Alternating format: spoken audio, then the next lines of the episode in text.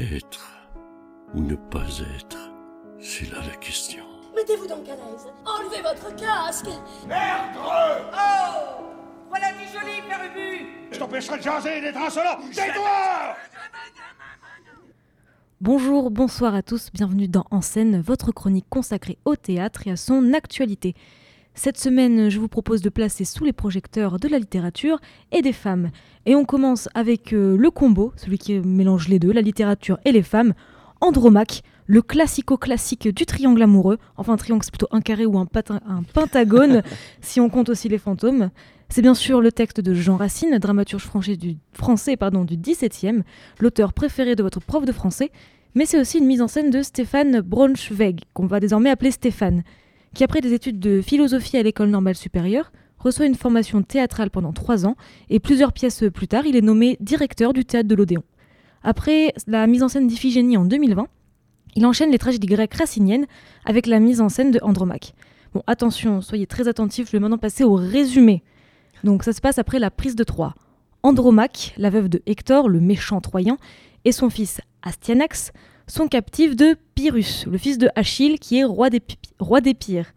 Pyrrhus, il tombe amoureux de Andromaque, mais il est déjà fiancé avec Hermione, la fille de Ménélas, Hermione dont Oreste, fils d'Agamemnon, est tombé lui aussi amoureux et espère conquérir en acceptant la mission de livrer Astyanax, le fils du méchant Troyen, aux Grecs, car il faudrait le tuer avant que l'idée de venger son père ne lui vienne à l'esprit.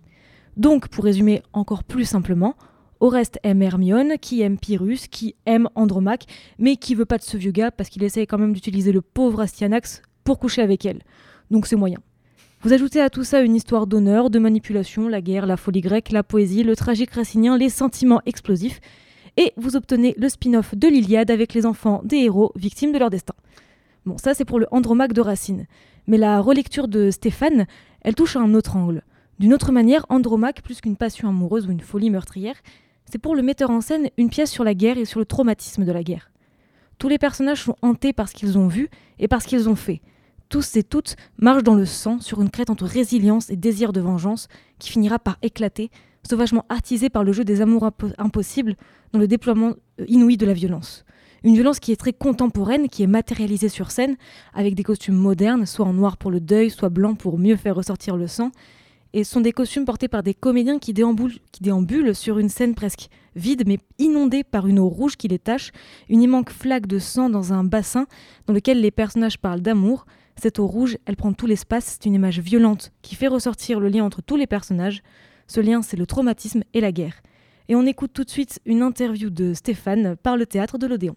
J'ai demandé à Bénédicte Cherouti euh, de, jouer, de jouer Andromaque, euh, à Chloé Réjon euh, de jouer Hermione, euh, à, à Pierrick Platier de jouer Oreste et à Alexandre Palu de jouer Pyrrhus.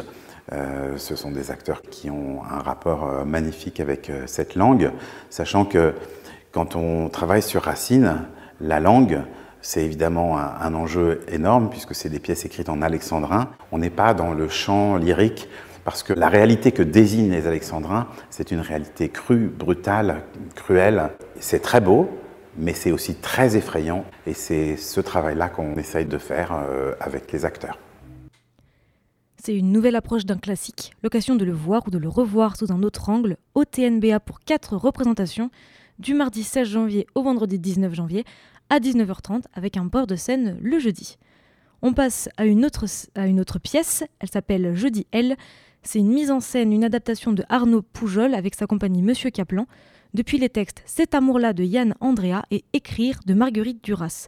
Deux autobiographies qui relatent chez Andrea de sa relation amoureuse avec Duras, son rapport à l'écriture et des questions sur l'amour et sur la mort, tandis que chez Duras, c'est un penchant plutôt vers la solitude et ce besoin d'être seul pour écrire.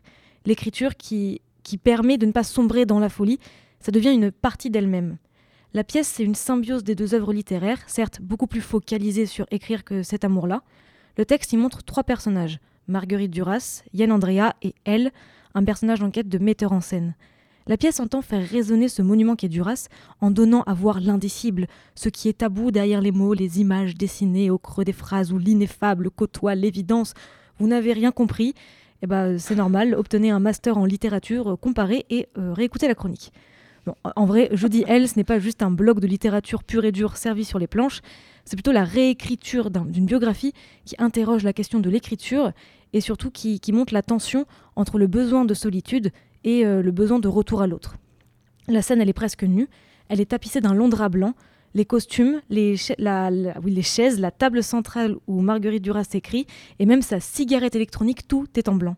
C'est pour faire écho au cinéma de Duras, mais je pense aussi que cette disposition, ça, ressemble à un shooting photo, une salle, de une salle de photographie, comme si sa vie, elle était exposée sur scène, comme dans une galerie d'art, comme si quelqu'un était venu prendre des photos des moments choisis de sa vie pour faire ressortir les moments impactants qui ont fait d'elle ce qu'elle fut. La focalisation, elle est changeante. Tantôt une lumière rouge qui écrase le blanc insiste sur le couple qui danse, puis sur elle, le personnage qui cherche à exister, et puis sur Duras qui écrit au centre de la scène, seul, dans une chambre claire barthésienne, où le punctum part de la scène comme une flèche qui vient nous percer. Peut-être que la photo sera impuissante à dire ce qui est évident. Peut-être que la naissance du spectateur devra se payer de la mort de l'auteur. Peut-être que je vous ai perdu depuis longtemps aussi. La pièce, on peut l'intellectualiser ou alors pas du tout, et simplement se délecter devant la vie de Marguerite Duras, le temps d'une soirée, et pourquoi pas le samedi 20 janvier, à 20h30 à la, manufacture CDSN, boulevard Albert Ier. Et cette pièce, je ne l'ai pas précisé, je le précise maintenant, elle s'inscrit dans le cadre du festival 3030. Le festival 3030 qui commence aujourd'hui, 16 janvier, et se termine le 2 février, c'est trois semaines dédiées aux arts performatifs et au format court dans la création contemporaine.